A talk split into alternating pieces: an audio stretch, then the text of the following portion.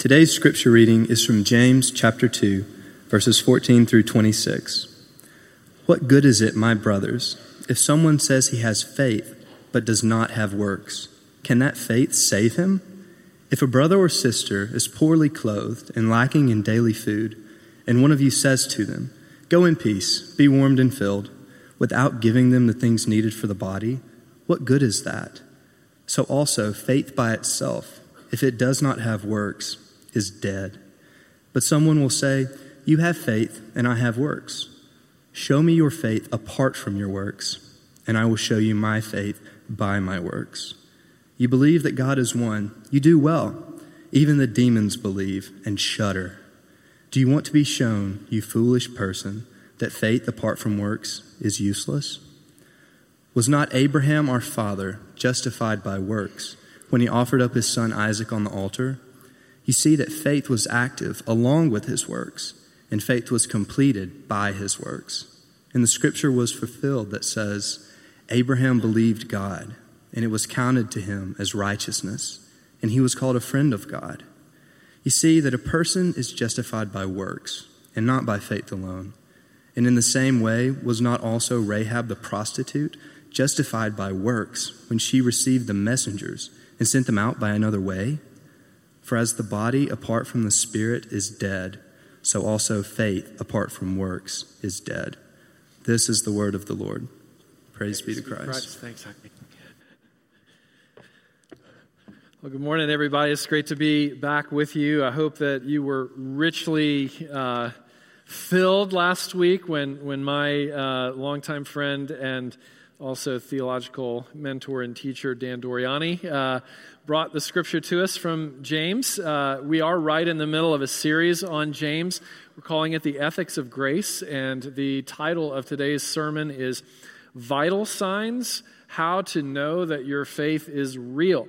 Uh, and uh, some are confused by James, especially this passage, uh, and particularly those who come from the Reformation tradition of Calvin and Luther and, and, and that whole tribe, which, which we would uh, at Christ Pres claim to, to come from that same tradition. Uh, James can, at first blush, be a bit confusing, especially when put right up next to the Apostle Paul, who says that salvation is by grace alone, through faith alone, in Christ alone. Uh, and it's completely a gift from start to finish.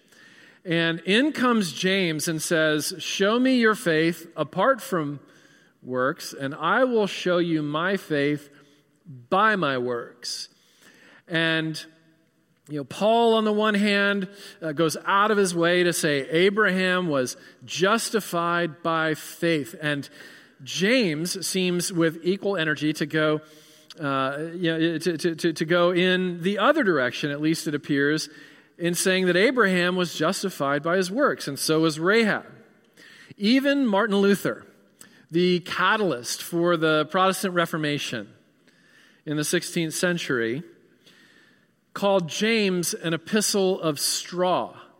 Luther actually had suspicions as to whether or not James belonged in the Bible. But then, like many Bible scholars over the years more deeply studied James, more deeply studied Paul, and later on in his life, Luther would say, We are saved by faith alone, but we are not saved by a faith that is alone. And what Luther discovered is what many have discovered over the centuries through careful study of the scripture is that Paul and James are 100% unified in their, in their understanding and in their teaching of the nature of how God saves a person and brings them into saving relationship with himself. They're both speaking and teaching the same substance, but with different emphases. In the same way that uh, different converts to Christianity would, would describe the same Jesus. If you were a prostitute or a poor person who had converted to Christianity, you would describe Jesus first and foremost as somebody who was incredibly kind hearted and tender. If you were a Pharisee or a scribe who had, who had converted to Christianity from your legalism and your shaming posture, you might actually first think of Jesus as somebody who's very fierce and confrontational. As his way to, to, to lead people in the kingdom.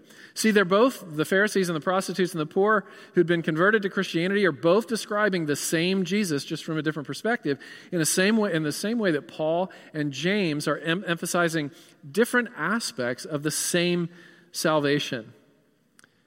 You know, James emphasizes uh, in, in his letter just a little bit later on, uh, or I'm sorry, a little bit earlier in chapter 2, verse 5 Has not God chosen the poor in the eyes of the world to be rich in faith and to inherit the kingdom of God? He's saying this the only ones who get in are the ones who come to God with empty hands. Nothing in my hands I bring, simply to the cross I, I cling. And then Paul, who's known for emphasizing salvation by grace through faith, also said, You are God's workmanship created in Christ Jesus for good works, which God prepared for you to do. And Paul said, If anyone is a new, uh, or is in Christ, they, that person is a new creation. The old is gone, the new has come. Paul would even go so, so far as to say in the grace letter, Galatians, the only thing that counts is faith that expresses itself through love.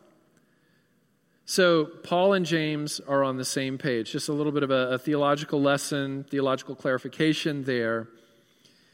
Whereas Paul emphasizes faith alone as the means of salvation, James emphasizes works as the proof that salvation by grace through faith is actually there.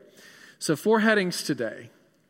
I'll give you a bonus point demonic faith saving faith, scandalous love, and a pastor's humility. So let's start with demonic faith. The writer Garrison Keillor famously said once that sitting in church doesn't make you a Christian any more than sitting in a garage makes you a car.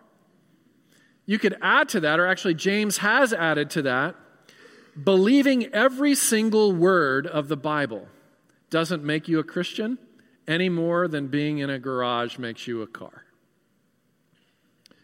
Did the pastor just say that? The pastor just said that.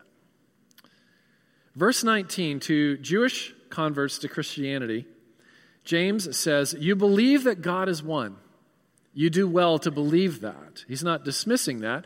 What he's doing is he's, he's hearkening back to uh, the Shema. Shema, O Israel. Hear, O Israel. The Lord our God is one. That was their statement of orthodoxy back then, like the Apostles' Creed is our statement of orthodoxy in the Nicene Creed. And what James would do is he would continue in verse 19 to say, even the demons believe that God is one. Even the devils believe God is one. So in John chapter 8, James, or I'm sorry, Jesus gets into a, a debate with religious leaders, moralists, particularly the, the, the types of people that, that James might be challenging here in this text. The religious leaders, mainly scribes and Pharisees, say to Jesus, Abraham is our father. And Jesus says, If you were Abraham's children, you would do the works that Abraham did, and you don't. And then the leaders said, Well, God is our father. And Jesus says, The devil is your father. So, really, James, the half brother of Jesus, is echoing Jesus himself, who pushed back constantly on the Pharisees to say, look, your expression of Christianity, or whatever it is you want to call it, it's cultural Christianity, but it's not biblical Christianity. And one of the fundamental ways that your cultural Christianity, which is not Christian, uh, uh, uh biblical Christianity, is discerned, is your usness. Jesus' arms are this wide, yours are this wide. And so, whatever it is, this little thing that you're calling faith is not really faith, except that it's the faith of devils. Jesus would go on to say in John 8, If you abide in my word, then you are truly my disciples, who are the ones who abide in his words. Those who love God with all their heart, and those who love their neighbor as themselves. So Jonathan Edwards preached a sermon, and, and I, as I was studying this this past week, I was wondering, what if we put this sermon title on our on our marquee outside? Jonathan Edwards' sermon was was this was the title: "True Grace Distinguished from the Experience of Devils." And Jonathan Edwards said there, there are two aspects of belief that, that, that the devils actually share with those who truly believe in Jesus. The first is sound doctrine. I've already kind of beat that horse a little bit. But James, what he's saying here when he says even the devils believe, even the demons believe, he's saying that the demons, that Satan himself, the paragon of evil himself, is more accurate in his knowledge of the Bible and, and, and, and, deeper in his belief in everything that the Bible says than a minister or a missionary. Sound doctrine, that alone puts you with the devils. The other thing that the devils have that true believers have also is respect for the power of God. Notice where James says, the demons believe and they shudder. They're afraid of God because they know where their trajectory is taking them, because they believe everything God said, but they're not surrendered to Him. And the, the, the, the, single validating virtue that says you are an authentic believer in Jesus is woefully lacking in the demons, just as it was lacking in the Pharisees and scribes, whose father was not Abraham or God, but the devil himself. And that single validating virtue is love. Paul emphasized this too. Paul, the champion of salvation by grace through faith alone in Christ alone, Paul said, if you have faith that can move mountains, but you don't have love, that you don't have these good works which God has prepared beforehand for you to walk in them, then you have nothing. You are nothing. You got nothing. The sons of the devil, their culture is to accuse, to punish, to judge, to shame, and to put borders around their hearts. And precisely because they believe the, the, the, the, Bible, they're terrified of God because they know, because the Bible tells them, that one day they will taste their own medicine of accusation and punishing and judging and shaming. Everlasting absence of love is the destiny of demons, and it's the destiny of those who identify their Christianity strictly and solely with sound doctrine and respect for the power of God. If that's all you've got, you're a devil. Saving faith. What is saving faith? Well, Edwards adds, adds a number three and a number four to the list. The love that the devils and the Pharisees and the scribes lack is the chief virtue that rounds out the four attributes of somebody who has actual faith that God is behind. One is love for God, and Abraham is, is put right here as a picture of that because, as Jesus said, it's the one who loves me that will obey my commandments. Love in the heart means that my wish will become your command, and my commands will not feel burdensome to you because you love me. And you understand that my, my motives towards you are good. You understand that my laws and my commands are for your flourishing, not to constrict you, but to protect you and, and, and to give you wings to fly and, and legs with which to run. So he points to Abraham, who, of course, in obedience to the voice of God, took his one and only son, whom he loved, toward the top of a dark, ominous mountain with a knife and wood and flint. And God said, I'm not going to tell you the whole story about what's, what's about to happen, but what I want you to do is trust me enough to be willing to let go of and even sacrifice your own son if that's what I asked you to do. And so, in humble obedience and also trusting God, interpreting his circumstances and the meaning of the calling that God had just placed on his life in light of what he already knows about the character of God. So much so that he looks at Isaac as they're walking up the dark, ominous mountain. And he says to Isaac, God is going to provide us with a way out of this. I know God better than to think that God wouldn't provide a way out for us because God loves us. And so let's keep walking. And, and, and, and, and to the last moment, a- Abraham is obeying the voice of God because he trusts in the love of God. And he doesn't hear any further voice from God. And so he starts to follow through. And then God says, Stop. As you knew it would be, I'm telling you now, don't touch the boy. This was all a test, just like all suffering, all angst is a test of love. And Abraham, you have demonstrated, this is what it says in Genesis, you have demonstrated, and now I know that you love me because you did not withhold your only son, because you obeyed. Now, how incredibly painful is that? I see myself running the other way.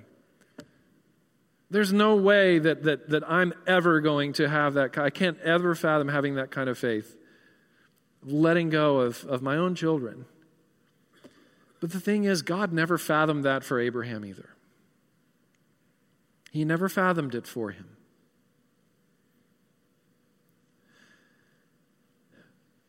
What God was after was not Abraham's boy. What God was after was a hierarchy of love in Abraham's heart so that Abraham would not be a dysfunctional father, either a needy father or an abusive father with respect to his son because the love for God was, was, was above the love for the Son, which actually made him a better father than, than he would be if the, the hierarchy had been reversed.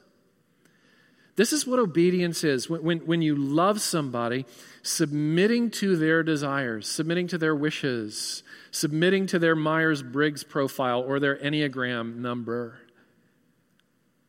and their love languages around those things, is second nature if you really love somebody, if you're fond of them. You know, many of you have been married, many of you desire to be married uh, one day. And I, I, was speaking at a conference this past week, and, and one of the statements I made that, that, got some laughter, I didn't think it would. Doesn't mean you're obligated to laugh. Um, but what I said is, is that for many of us, marriage is actually the first cross cultural relationship that we will ever enter. Because male and female are very different biologically and in, in, many other ways. So my mother understood this as she grew up in a testosterone filled home. Even the dog was a boy. And my mother, who grew up, uh, you know, you know, very much, uh, you know, in, in the world of, of girls with a bunch of sisters, all of a sudden was mother to a bunch of boys, married to a dude, and, and had a dude for a dog. And, and she cultivated an interest in things that we were interested in kick the can, sports, body odor, all these sorts of things we're interested in, steak.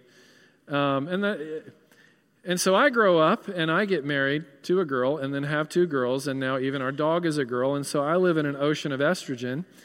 And because I love my family, I have submitted to their desire that I enter into the story of Lorelai and Rory, the Gilmore girls, with them. And I'm not turning in my man card for that. Uh, I've actually grown to enjoy Gilmore Girls so much because of the culture of femininity in my home has rubbed off on me so much and, and grown me up a little bit that I've actually watched episodes by myself. Love for God, His wish, becomes our command.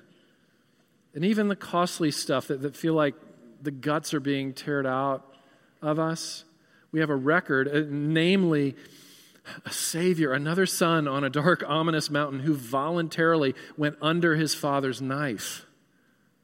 It's not as if God is, is distant from the very worst things that we will ever have to go through. You know, I, I feel like God gave us the cross of Jesus on the one hand for vicarious reasons so that there would be a penalty paid for our sin and rebellion, but also for solidarity reasons to remind us I am with you in this. I'm for you in this, whatever dark valley, whatever dark, ominous mountain you're climbing. But love for God, it says in the scriptures, always develops into love for people. It's the second greatest command that flows right out of the first, and it's just like it because you can't bless God with your mouth and then curse people made in his image out of that same mouth. And so, after Jesus gives his teaching on the first and greatest commandment and on neighbor love, somebody says, Lord, who is my neighbor? And Jesus uses to a Jewish audience an example of a Samaritan who's the protagonist of the story, who, let this sink in for a moment, given the cultural moment we're in right now, I will offend some, some people with this. This is my intent. Not to drive you away, but to get you to think. Not according to your cultural Christianity, but according to your biblical Christianity. Jesus was needling people by, by making a, a Samaritan and not a Jew the hero of that story. Because Samaritans were seen by the Jews as violent foreigners with the wrong religion. And Jesus says, Guess what? Guess who your neighbor is? Guess who you cannot close the borders of your heart to?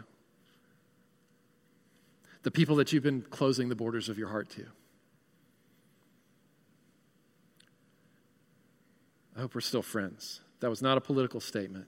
That was a distinguishing between cultural Christianity, privileged Christianity that has never missed a meal and that has never been exiled from one's home, and biblical Christianity that says, When I was hungry, you fed me. When I was thirsty, you gave me something to drink. When I was a stranger, you let me into your home. When did we do this, Lord? Whatever you did to one of the least of these in these same scenarios, you did for me. Hard to get away from that. Faith without works is dead. It's just talk, cheap talk. Whoever claims to live in him, scandalous love, James, 1 uh, John 2 6, whoever claims to live in Jesus must and will, as a byproduct of living in him, walk as Jesus did stunning that James, the Jewish half brother of Jesus Christ, includes Abraham and Rahab in the family of God as models of faith. Yes, Abraham, the bad husband who threw his own wife under the bus twice and, and, and was a passive abuser, even by putting her in the hands of abusers to protect himself. And God works in him, and he becomes the father of those who have true faith. And Rahab the prostitute, the prostitute, the non Jewish, Canaanite, Gentile, other, who makes it into the Hebrews 11 Faith Hall of Fame along with Abraham, who ends up becoming the great great grandmother of King David, and who makes it right into the middle, right into the center of Jesus Christ's family tree. God is pushing on us, folks. He's pressing against our cultural Christianity and he's telling us get biblical. Broaden your embrace as far as mine goes. Now, that also includes narrowing the inclusion in the family to, to the point where Jesus narrows it. But, but it's a twist of fate because the religious are out in Jesus' world, and the pimps and prostitutes are in, entering the kingdom faster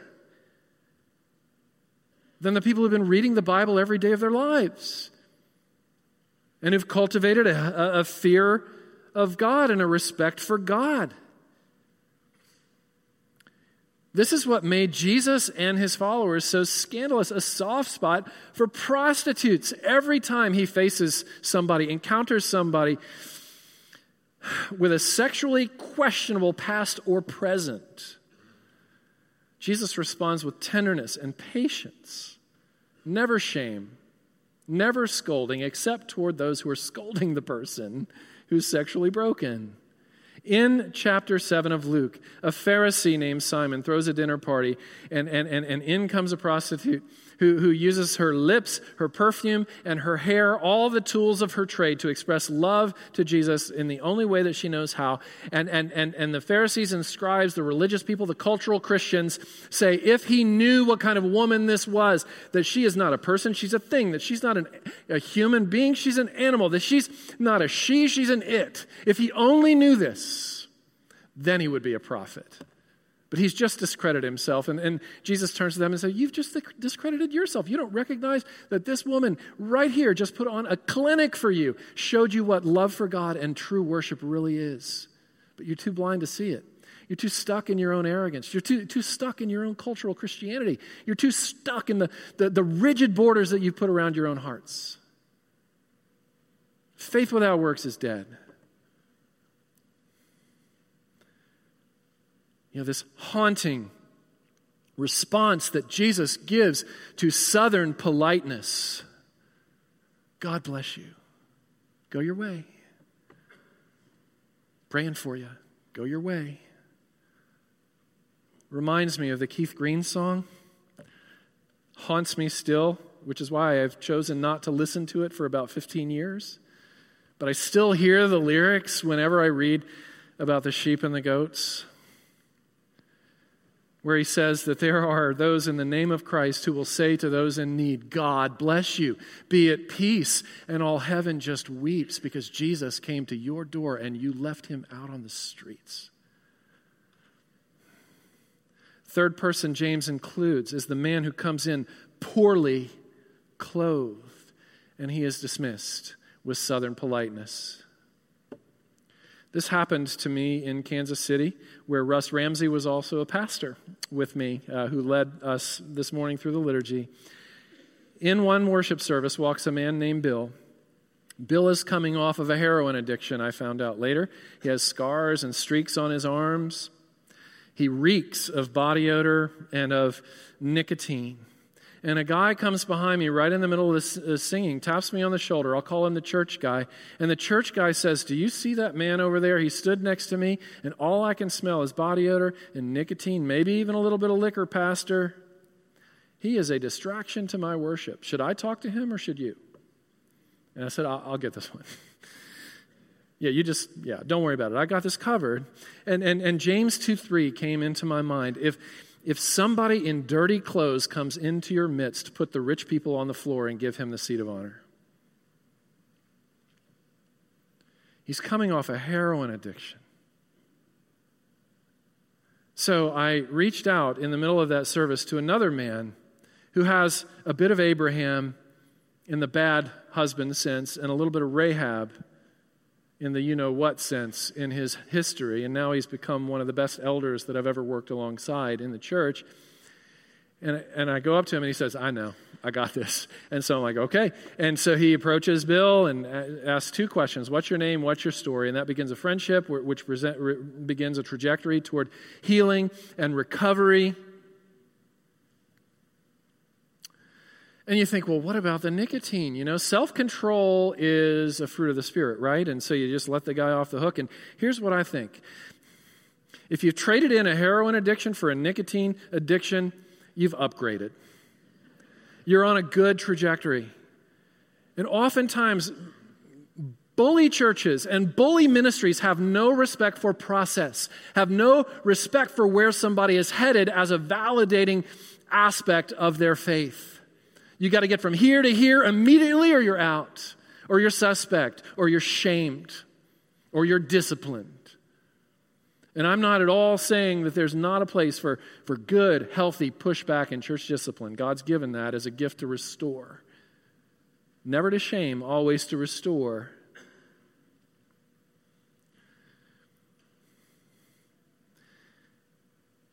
In walks the woman that he's with, with their two boys on the same Sunday. She is also in rehab, recovering from heroin with streaks on her arm and scars. She drops the boys off in the nursery, comes back after the service. The nursery director says, I'm so sorry. Hey, no skin off our backs, but just thought you would want to know as the parent, your kids started some fights. Some other kids have bloody nose because, because of it. Uh, and, and, and some of the toys are broken. Look, we got this, no worries.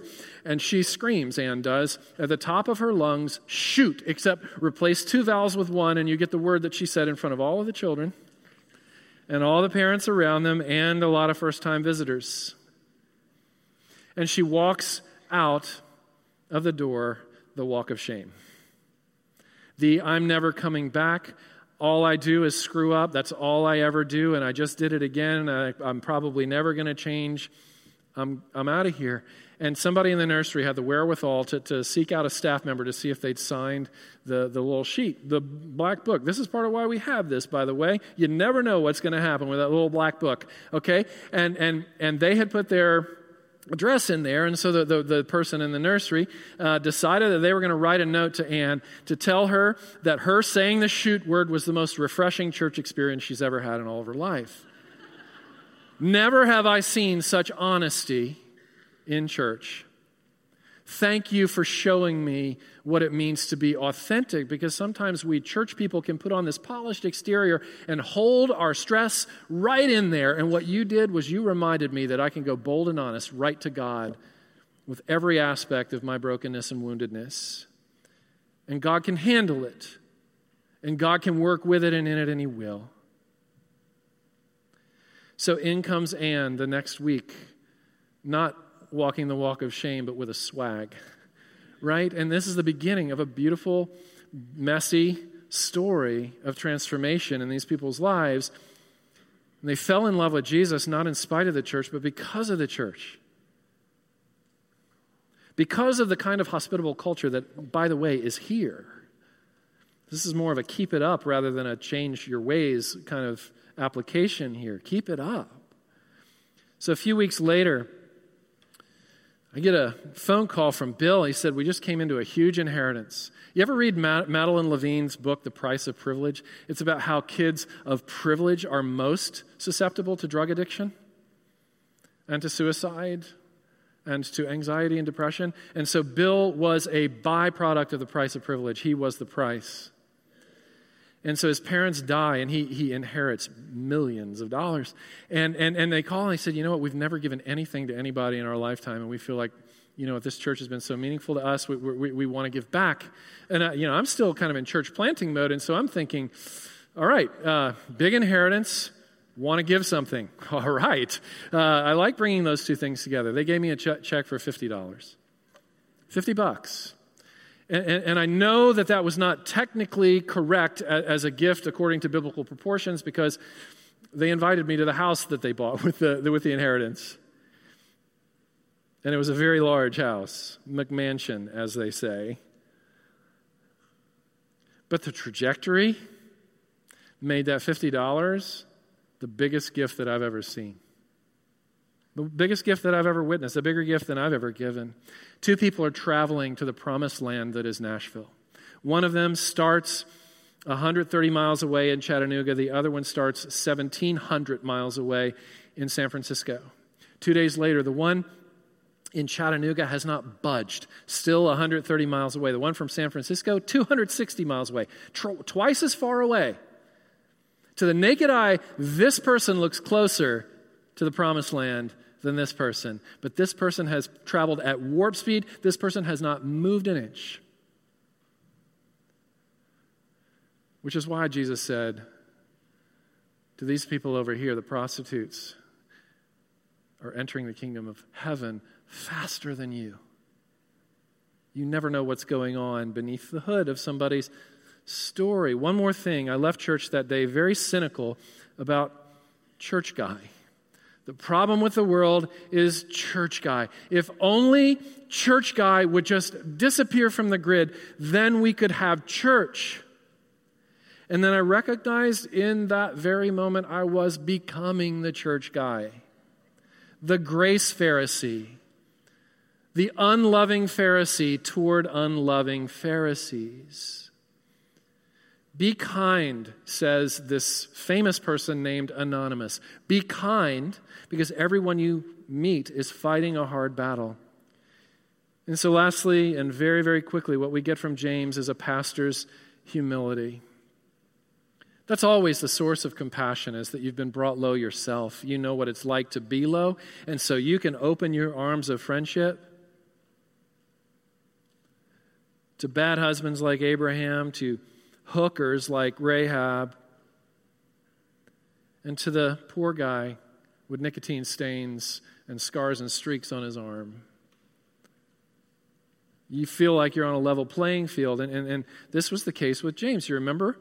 Remember James, who, who joined the rest of Jesus' nuclear family in being publicly embarrassed by Jesus, so much so that they, they thought he was crazy and they said it. But now, clearly, James has come around. God had demonstrated great patience to James, and he's speaking out of grace about the essential outplaying of grace and that is God's wish becoming our command for His glory and for our joy.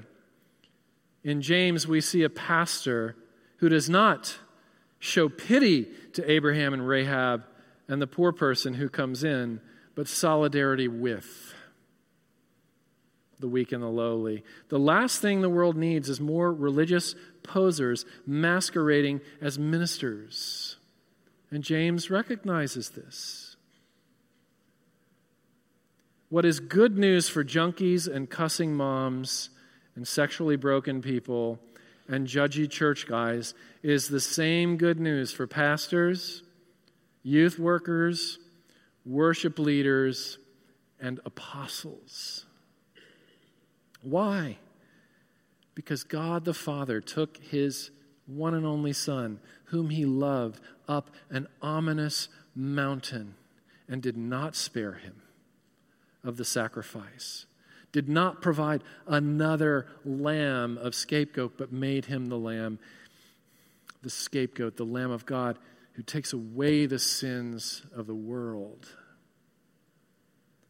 God turns his back, God the Father does, on the Son that he loves so that he can forever turn his face toward you and toward me. That is the meaning of this table. Can you see it? Can you feel it? Can you taste it?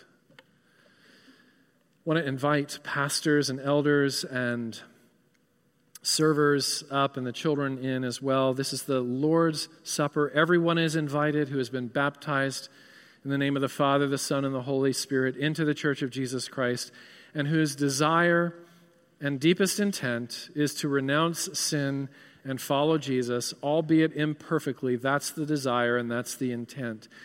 If this does not describe you, there's still plenty of ways that you can participate, which will be demonstrated to us up on the screen. And so, with those things being said, can we all stand together and confess sacred truths together from the Heidelberg Catechism?